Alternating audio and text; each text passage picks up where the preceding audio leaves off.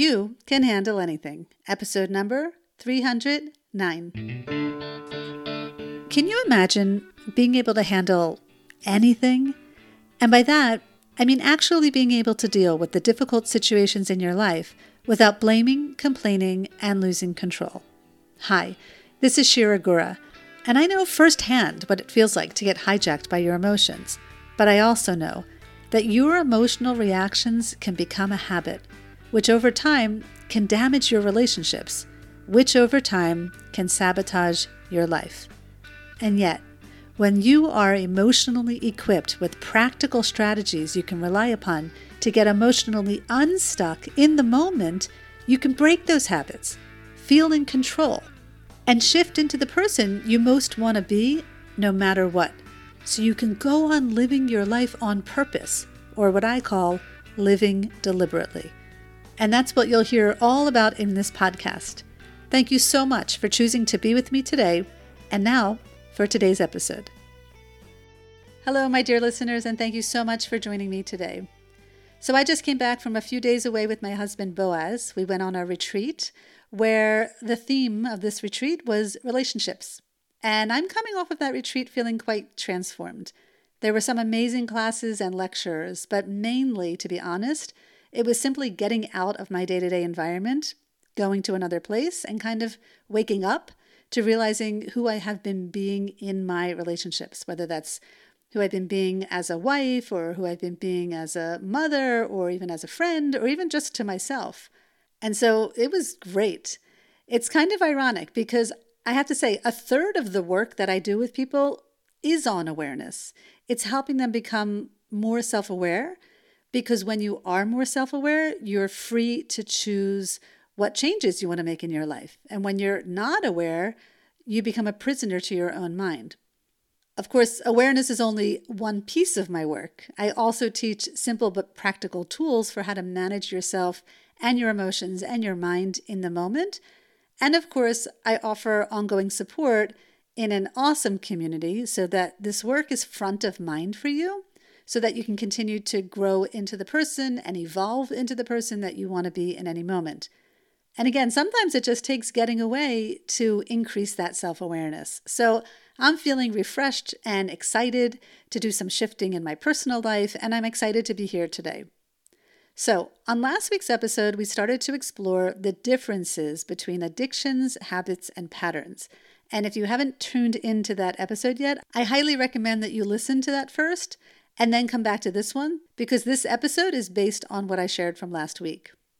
And I will tell you that this episode was inspired by one of the members of my community, the Living Deliberately Circle, who requested coaching last week. So every week I offer two live one hour sessions where the members of my community and I meet on Zoom. And part of that hour includes me coaching one woman through either of my tools so that she can get support with whatever she is going through in her life, and so that the others can deepen their understanding of how the tools I taught them can be used and applied in a wide variety of ways in their lives. Okay, so this woman was telling me that she's finding herself in a routine that she wants to break. And the routine is that she goes to work, she's a teacher, she comes home physically and emotionally exhausted. She wants to go for a walk when she gets home to get some exercise in, and yet she finds herself on the couch scrolling through Instagram. Now, if you're new to me, I just want to share up front that I am an emotional well being coach. I do not offer psychotherapy, I do not help people overcome addictions. What my specialty is, is helping women handle emotionally challenging situations in the moment as they arise in their lives so that they can feel emotionally unstuck and free.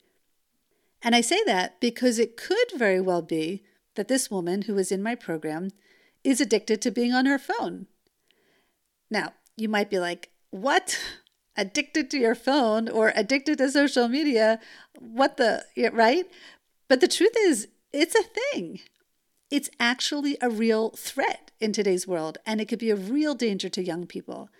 So, for example, if you find yourself with an inability to put your phone down throughout the day, or an inability to stop checking it constantly, or you feel worried, like you're going on vacation and you can't check your phone for some period of time because there's no Wi Fi, that might be an addiction, and I want to let you know it's not your fault. Facebook and Instagram and all those other apps actually designed their platforms to be addictive in nature. Not only that, they have purposefully kept them that way, even though there's mounting evidence that social media overuse has a horrible effect on people's mental and physical well being. And that's basically because when these apps pair your posts or your stories or whatever it is that you're posting, when they pair them with positive affirmations like likes and follows and shares and all that, it becomes addictive in nature. And it offers a false social comparison to other people. Like it appears that the grass is greener on the other side when usually it's not. So, again, my job is not to help people break their social media addictions or any other addiction for that matter, but rather to help them raise their awareness of their own behavior in the moment so that they can see the choices that are available to them. So, for this woman inside of my group, she has the awareness that she was doing something she didn't want to be doing, which is great. The next step is what to do about that. Now, in my work, when you get attached to an emotion and you feel like you can't let it go and you're grasping on to that emotion, I call that being stuck, like stuck on anger or stuck on frustration or stuck on disappointment. And like I said earlier, I support the members of my community to identify those places, which, by the way, can come up multiple times a day, even for me, so that they can get emotionally unstuck. And what I want to focus on today with you is this feeling. And let me explain what I mean. When you experience an emotional trigger, you automatically feel something about it, but you likely don't notice it in the moment, or even if you do notice the emotion that you're feeling, you don't know what to do about it. So, for example, if you go out of your way for someone, like you stayed in bed extra time so as not to wake up the person that you were in bed with while you're on vacation, and that person doesn't acknowledge or appreciate you for that, story for next week, stay tuned. You may feel disappointed or frustrated or angry or any other emotion. But Unless you are emotionally equipped, you won't know what to do with that emotion. And then you will likely automatically react like blame or complain or lose control. And that's because your emotions fuel your actions. The only reason you do things in life is because of the emotions you feel. Every single decision you make in life comes from an emotion. And if you don't believe me, you can pause this episode right now and think about the last decision that you made today. Maybe it was to listen to this podcast. The only reason that you're listening to this podcast right now is because of a feeling. Maybe you were feeling curious, or maybe you were feeling eager because you're expecting to learn something from this episode. Whatever it is, there was some sort of emotion that drove you to turn on this podcast and listen to this episode today. Now, likely you weren't what I call stuck on that emotion, you were just feeling the emotion. The problem is when you are feeling stuck on an emotion, unless you're aware of it and unless you are emotionally equipped to handle it, you will likely resist feeling whatever emotion you are feeling. And let me explain more about this. The emotions you feel come from a part of the brain called the limbic system. And when you experience some sort of perceived threat, like someone not acknowledging you when you expected them to or you wanted them to, that part of the brain sets off a cascade of chemicals throughout your body as a way to protect you from that threat.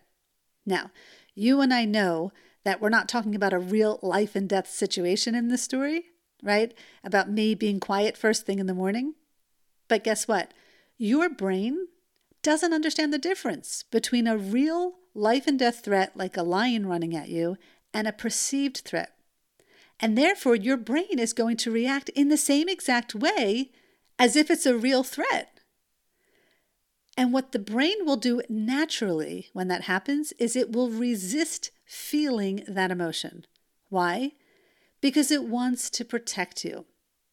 And in order to protect you, meaning in order to save your energy to run away from that lion or hide or whatever you're going to do in the case of a lion chasing you, it naturally is going to resist needing to have to deal with that emotion.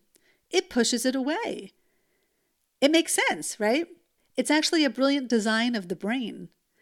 The problem is, while that works amazingly well for when we are fighting lions, it does not work at all when we are in perceived threat situations, because then you end up fighting someone when you don't need to fight, or you end up running away from a situation when it's totally unnecessary. Can you see what I'm saying? The brain was designed to protect you, but in emotional situations, how the brain was designed actually works against you. Now, you may think that's a problem. But actually, it's not. Because if you know how to manage your emotions in the moment, which is what I teach all about, you can handle anything. Now, here's the mistake most people make they miss this really important piece. Instead of understanding this and learning how to manage their emotions, what they do is they try to solve the problem cognitively. They try to think their way out of the situation. And guess what? It'll never work. Why? Because you can't think your way out of an emotion. Emotions live in your body. You have to process your emotions. And only after you process your emotion can you then start to think rationally about them. The first thing you always need to do is manage the emotion if you want to be able to handle something. And that's why when I was coaching this woman last week, the first thing that we looked at and we had to identify was what was she feeling? And then I asked her in that moment, was she managing that emotion, which she wasn't. She missed it, which happens to all of us. Although I have to say, the more you use my tools, the more fluent you become with them, and the more they just become you. And so instead of doing the work of emotional introspection, which I teach all about in my program, which partly has to do with actually giving yourself permission to feel your emotions, she was missing that part and she was trying to rationalize herself out of it. You see, for many of us, our problems don't have anything to do with like feeling too much of an emotion. Our problems actually have to do with under feeling them. Because when you go through that step in the unstuck method and you control the emotion, it then frees you to be able to see more clearly and hence make better decisions moving forward. And so I asked her if I could share part of the coaching session here on the podcast this week, and she agreed. So I'd like to ask you do you ever find yourself addicted to your phone or to social media or anything else? I want to tell you I totally understand if you do. In fact, I just took an entire month hiatus from Instagram. I really felt like I needed to pause from it because I felt like I was also getting addicted to it.